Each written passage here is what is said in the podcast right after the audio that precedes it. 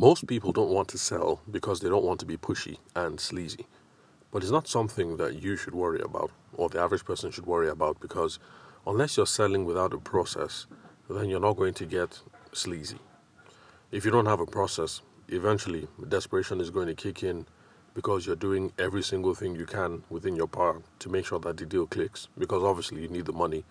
And when desperation kicks in, people feel that you're being insincere, and then that's when you start getting a reputation for uh, being sleazy, and that's when everything starts um, feeling uncomfortable and sleazy. So that's one of the reasons why you should have a process or some sort of framework or philosophy that guides the sales process. Because once you have that, then so long as you know that you're following the process, what the steps dictate, and what the simple rules or princi- um, principles are, then you shouldn't be in any problem, and there's no danger that um, you can run into being pushy and sleazy and inconsiderate. Now let's look at a case study. Recently, a an insurance professional was speaking to one of my um, aunties. So now let's um, run through um, how everything panned out. She's currently on a plan that pays a monthly amount. Now, forgive me for not using the technical terms because I don't know much about the insurance industry.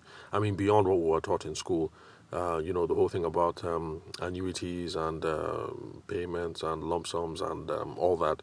So, yes, I was taught the basic thing about insurance just like the rest of you, but um, she used the technical terms when she was uh, telling me about all this. But um, to keep things nice and smooth, I'll avoid all the technical terms and we'll just stick to the gist of the story.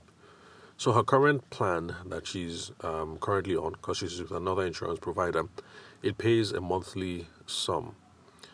Um, especially now that she's in retirement, she's getting a sum. And with the current plan, there's going to be another lump sum that will be paid to her five children when um, she dies. So I think what she's receiving now, I think technically is called an annuity. I think, but hey, don't take my word on it because it's been a while since I had this conversation with my um, aunt. So that's the idea. She's receiving a lump sum. Sorry, she's receiving a sum monthly, and she's going to continue receiving it until the day of her death. And when she dies, some money is going to be paid to her five children as part of their inheritance, or part of her legacy, or whatever it is that we want to call it. Now, this insurance um, professional from another company is speaking to her and he's trying to get her to switch to his own company. And basically, this is his pitch. If you come over to my own company, we'll guarantee this amount of money that this company is paying you, and we're going to give you even more than that. But if you live beyond another 10 years, then we won't give your five children anything. But you're going to get this increased amount over what these people are paying you until the day that you die. Now, my aunt's response she asked a couple of questions. She wanted to be sure she understood correctly, and she agreed to do the math with the young man. And it came up to less than an extra 100k. So she's receiving an amount from her current supplier. Let's say that amount is X, and these people have offered to pay a little bit more but it's not up to 100k um, to that amount X that she's receiving. And the deal is you get this higher amount until the day you die, and after you die, your five children receive nothing. So my aunt did it, did the math with this guy. And her own estimation, first off, the amount of money that she's going to receive um, is not even huge. And apart from that, she is much more interested in how much money she can leave to her five children because you know she's Nigerian. Um, for those of you who are listening to the podcast for the first time, I'm Nigerian, and so that's part of the um, cultural context uh, behind it. Because I know that for those of you in um, Western climes, you know, Americans, people in the UK, you guys do this math in a heartbeat, and um, it's not a problem for you guys. Like, oh, okay, yeah, I can take the higher amount, um, no problem. Uh, and I mean, you guys just do that math in a heartbeat, but in this part of the world, burials can be very expensive, more expensive than weddings, and people are still concerned about the sense of legacy that they leave behind to their children. To their children, I'm not not to say that uh, you guys in the West are not concerned about legacies, but I'm just saying some of the things that um, we hear over here. You know, like uh, Bill Gates, uh, who else, uh, Warren Buffett, and other prominent members of the business community saying that, oh, I'm going to give away all my money when I die and nothing should go to my kids and blah blah blah blah blah. it's noble and it's nice, but in this part of the world, it just sounds like fancy thinking because for most people, the reason why they want to be a billionaire is precisely so that when they pass on, they can leave the billions to their kids. But anyway, um, let me not get um, involved in that discussion. That's beyond the purview of this uh, podcast. And um, yeah, I'm not pinching my tent, neither here nor there. But bottom line is, my aunt is much more concerned about the legacy and what she's leaving behind uh, than the um, extra amount of money that she's going to get. Now, what was this um, insurance professional's response? Basically, he's been begging her and hounding her, please switch to my own company. Now, in this case, Mahat has figured out, and I'm sure you guys have too, that this dude is only after his commission. He's um, after his salary or however it is that he gets compensated every time he brings in a new um, customer. It's also clear that he doesn't have a thought out process or framework because he has started the conversation, but he has no clear idea about when to stop the conversation. That's a good um, protection uh, and a good yardstick that the sales process is going to give us. It only tells us who are we talking to, when should we start the conversation, but when should we stop? Because it's when we don't know or when we go beyond that point where um, ordinarily we should have stopped that we start getting a reputation for being sleazy, for being pushy, for being uh, inconsiderate, for being scammy, uh, for being um, inhuman, or um, whatever uh, the term or the context is. So now let's look at what a traditional process or traditional framework would look like. Number one, you look for people to talk to. Then, number two, you'd make sure that you're talking to the right kind of customer. Because if you look for people to talk to, but you're talking to the wrong kind of person, it doesn't matter, you're not going to be able to make progress. The third thing would be to make sure that they have a problem that you can solve. And then after that, you would have to make sure that you have the right inventory, the right features, the right package, the right whatever that can solve the problem. Because if you figure out what the problem is, but you can't solve it, then you guys can make progress. Number five would be you'd ask questions about how bad the problem is or what the vision it is that they are trying uh, to build. That's because you want them to get the implication of what it is that you're proposing. Like in this case, if my auntie was severely cash crunched, um, you would ask questions about how bad the cash crunch is and blah blah blah blah blah.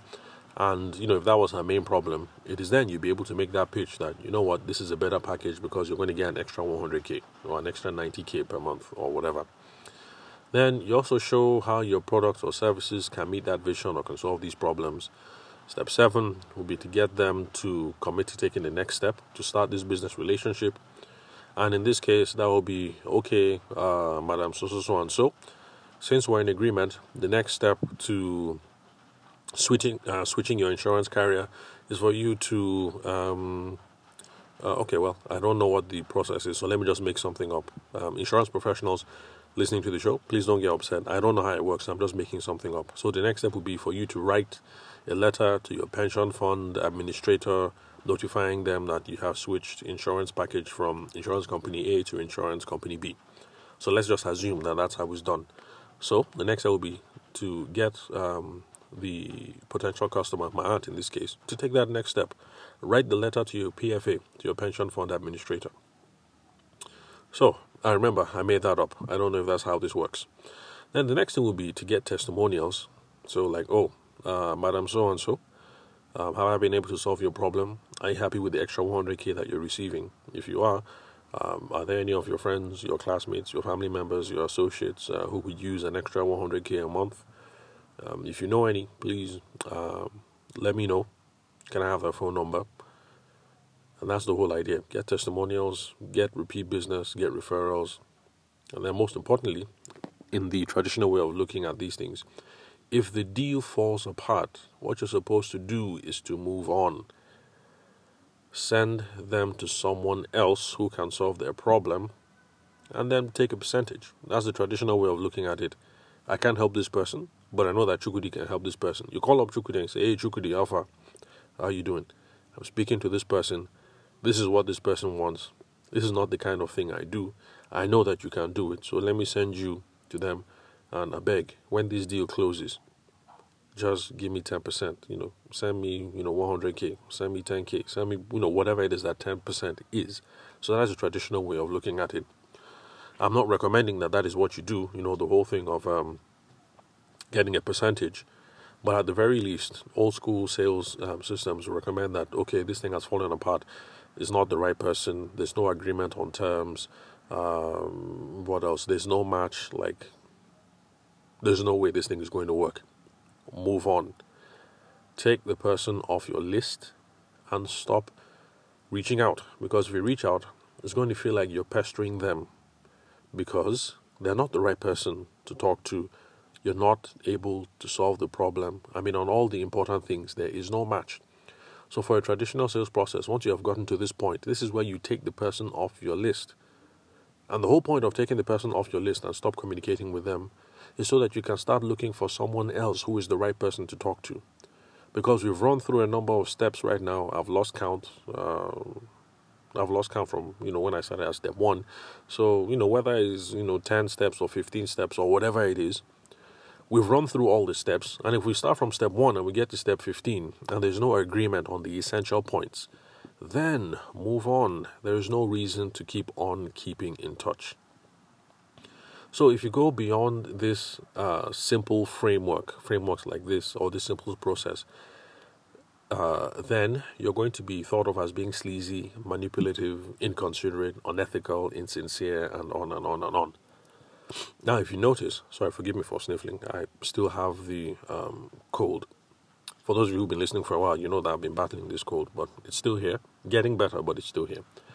So, if you notice, uh, this traditional um, process or this traditional framework is built around the potential customers' wants and what their needs are.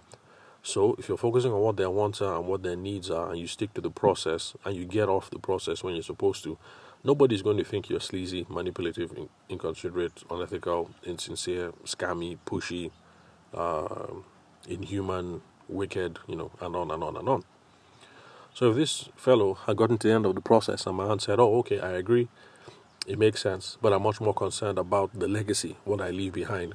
What he should have done was to go back to his manager and say, uh, Sir or Madam, this is what I discussed with this lady. She's much more concerned about the legacy. Is there any package that we have that is heavier on the legacy end? And then you take that and then go back to the woman. You say, Oh, you know what? We've got another package, and I think it's better than what you're receiving. Instead of it being bigger on the annuity side, how much you're receiving now, it is going to be bigger on the end side, on the legacy side, how much the lump sum that your five children are going to receive, excuse me, that your five children are going to receive when um, you die.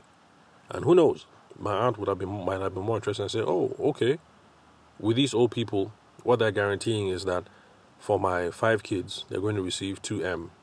Uh, so that 2M, that's uh, what? That's 400, 400k each. But what you guys are offering is 6M when I die, and so for my five kids, that will be how much? Okay, I'm not good at math. Let me not disgrace myself live on air right now.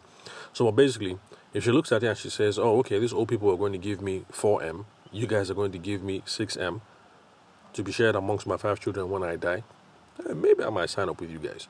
In fact, depending on how important the legacy is to the person, the person might even say, "You know what? You guys are paying me 10k less a month in annuity. That's the money that I'm receiving any month, but." you're now paying 6M when I die. Some people might some, some people might even say, you know, how much money do I need? I'm old anyway. I'm in good health. So let me take this deal. Excuse me. So let me take this deal. I'll have 10k less a month, but my when I die, my five children are going to get 6 million. I'm going to get 6M uh, cool and clean. So that should have been the process that this young man um, should have followed. And that is the reason why we should have a process, a framework, a philosophy guiding how we get into sales relationships and initiate sales conversations. Because it tells us not only when to start, who to talk to, how to guide the conversation, it also tells us when to stop. Because we can't keep pestering people in perpetuity. It's the same for those of us in the wedding and the event space. Wedding photographer, if they have paid the deposit to this other person, like really, why are you still why are you still pestering? What are you still pestering them for? They paid the deposit to the other person. You lost. Uh, you lost out on the deal. The other person covered the wedding. Um, let's see what else. I mean, if you're not following up because you think you can still get extra uh, because you, there are other opportunities um, concerning, uh, you know, um, what's it called, the baby shoot and then things like that. Um, at some point, it just it just looks like you're coming across as a pest. You have to know when to fold, when to let it go, and a sales process, a sales a sales framework, a sales philosophy is going to guide you through that. So, photographers, event planners, you know, this is a reason why we need to come up with a simple framework so we know when to start, who to talk to, and then when to stop. Now, what was the end result? This guy got blocked. And most importantly, my aunt is not going to refer or mention him to any of our friends, to any of our classmates in retirement. And you know how these things are. You know, um, our folks, they grow old, they retire, they start taking all these things seriously. Um, old boys associations. Like I'm running to lots of um, old boys uh, from Greg's, because uh, my secondary school was in St. Gregory's College, Obalende, or rather Southwest Ikoyi, as we used to say back in the day. So I went to St. Gregory's College, Southwest Ikoyi. I run into um, uh, uh, older um, old boys, you know, people in their 60s and their 70s. You know, you go for meetings, and these are some of the conversations that they're having. Oh, my pension is my PFA is with this, my insurance is with that. This is what they're doing. This is my package. Like, oh, is this what you're receiving? No, do this instead. They have this medical coverage. They have this package. They have that package. You know, these are those conversations that those guys are getting into. Because if you feel like you have a sweet deal, you want your guys and your girls to have a sweet deal as well. But if you keep pushing things like this guy was pushing, you get blocked, and nobody's talking about you at those association uh, meetings. Uh, so, like if St. Gregory's old boys and old girls, because um, I think I heard that before, was it the 50s or before the 60s, we used to have old girls. So, even though um, my school was an all boys school, um, there's a meeting in one of the Abuja chapters where we do have um, one female because she was she went to Greg's when uh, Greg's was um, mixed. So the old boys and the old girls, I'm going to be talking about you, handing out your phone numbers or your flyers, and talking about your um, packages. So for the rest of us who haven't been blocked yet, don't worry about being pushy. Just come up with the process, follow the process, and you should be fine. But remember, the process isn't just about who we should be talking to and how we should handle the conversation. They should also clearly say when it is that we should get off. And the whole point of getting off is so that we stop pestering people, we don't come across as a pest. And then um, it also gives us um, the emotional uh, freedom to go ahead and start looking for someone else to talk to who is be the right person. There's no point in calling, in this case, the old woman who has said she's not interested, you're still calling her for a year. Just let her go and start calling other people. Because all the time that you're wasting calling her and other people who said last year that I'm not doing, I'm not interested, it's much emotional baggage on your own part. Just free your mind, free them, and uh, let go of the opportunity. Start looking for someone else to talk to. So, thank you very much for listening to today's recording. I'll catch you guys at the next episode.